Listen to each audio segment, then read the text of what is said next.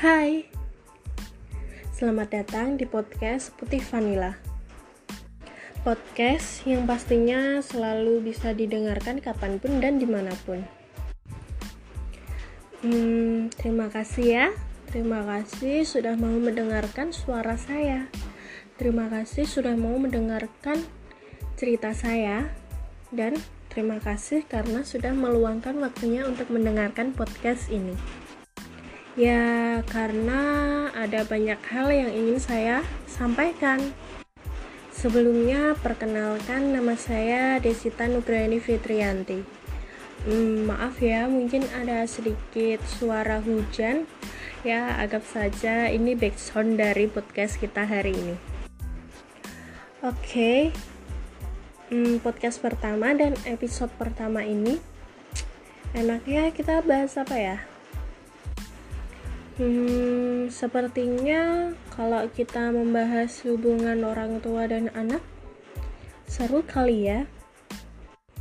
Ya, karena orang tua punya caranya masing-masing untuk mendidik anak-anaknya. Dan anak juga punya pandangan masing-masing kepada orang tuanya. Um, bicara tentang orang tua dan anak, saya akan bercerita tentang hubungan saya sendiri dengan orang tua saya. Orang tua saya dengan saya ini bisa dibilang dekat, deket banget. Sudah kayak hmm, dibilang orang tua dan anak, bisa dibilang temen bisa dibilang sahabat bisa ya macem-macem lah karena ya seperti tadi mereka bisa jadi teman yang baik untuk anaknya mereka juga bisa jadi orang tua yang baik untuk anaknya orang tua saya dari ke dari saya kecil mengajarkan untuk selalu menghargai yang namanya orang lain. Karena apa? Hmm, segak butuh gak butuhnya kita nanti, suatu saat kita akan membutuhkan orang itu juga. Seperti itu kata orang tua saya kepada saya. Ibu saya dulu pernah mengatakan pada saya seperti ini. uh, saya ganti suara dulu biar seperti ibu saya waktu memberitahu pada saya katanya seperti ini nak tolong ya tolong nanti jika ada orang yang jahat sama kamu berikanlah dia yang terbaik darimu. Awalnya saya bingung ketika ibu saya mengatakan hal ini. Sampai akhirnya saya bisa membuktikan omongan ibu saya.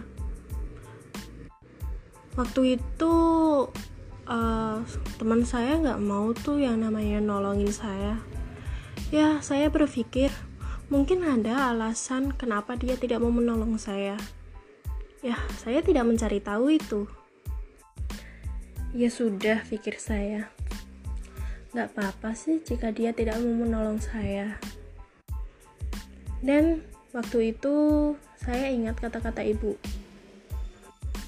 Saya mencoba membuktikannya.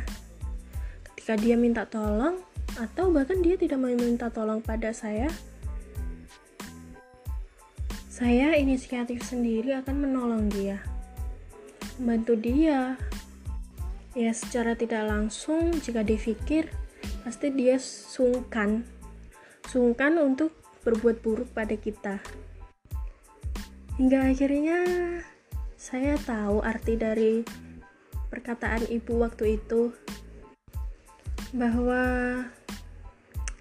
orang yang jahat pun bakal bisa jadi baik ketika kita baik kepada mereka. Ya seperti itu ibu saya.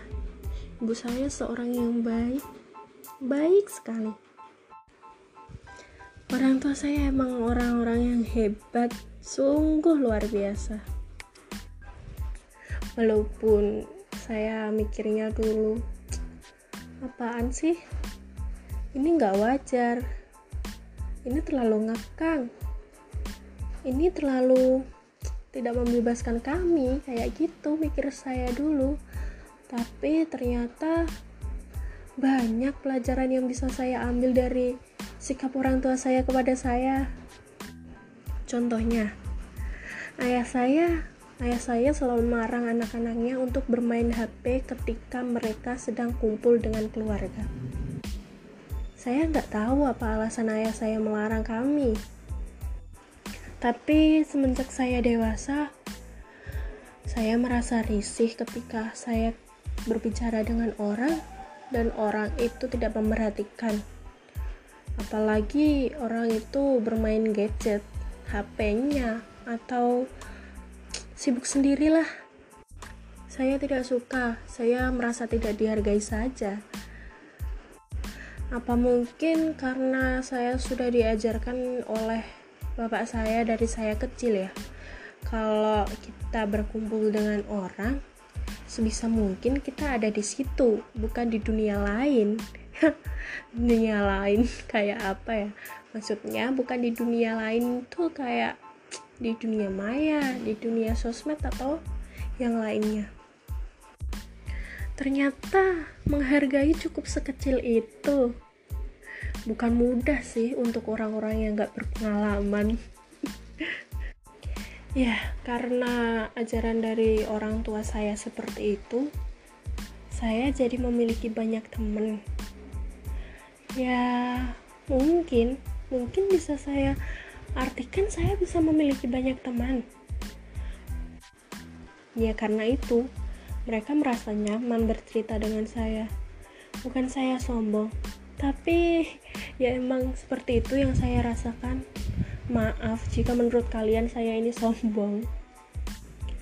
Saya sangat senang ketika saya di SMA dulu.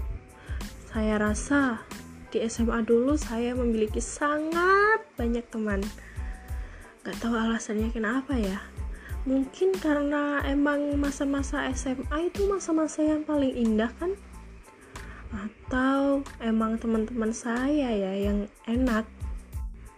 Saya merasa bahwa teman-teman SMA saya tuh nyaman dengan saya. Ya karena saya orangnya yang selalu mendengarkan mereka cerita apa ya. Atau mungkin saya orangnya yang ke mana-mana ayo kayak gitu. Saya juga tidak tahu. Tergantung penilaian mereka sih. Sampai nih ya ketika teman-teman saya main ke rumah saya itu yang dicari nomor satu pasti ibu saya. Gak tahu kenapa. Saya juga bingung. Pasti yang disamperin dulu ibu saya. Ya mungkin karena ibu saya orang tua saya ya bukan saya dulu yang disamperin. Pasti mereka bercerita dulu pada ibu saya. Saya juga bingung. Emang sih ibu saya enak sekali diajak cerita. Kayak ya walaupun beliau tua tetapi beliau bisa mengerti anak-anak muda kayak kita loh. Rumah saya tuh bisa dikatakan sebagai base camp teman-teman saya kalau main tuh gak ngerti waktu.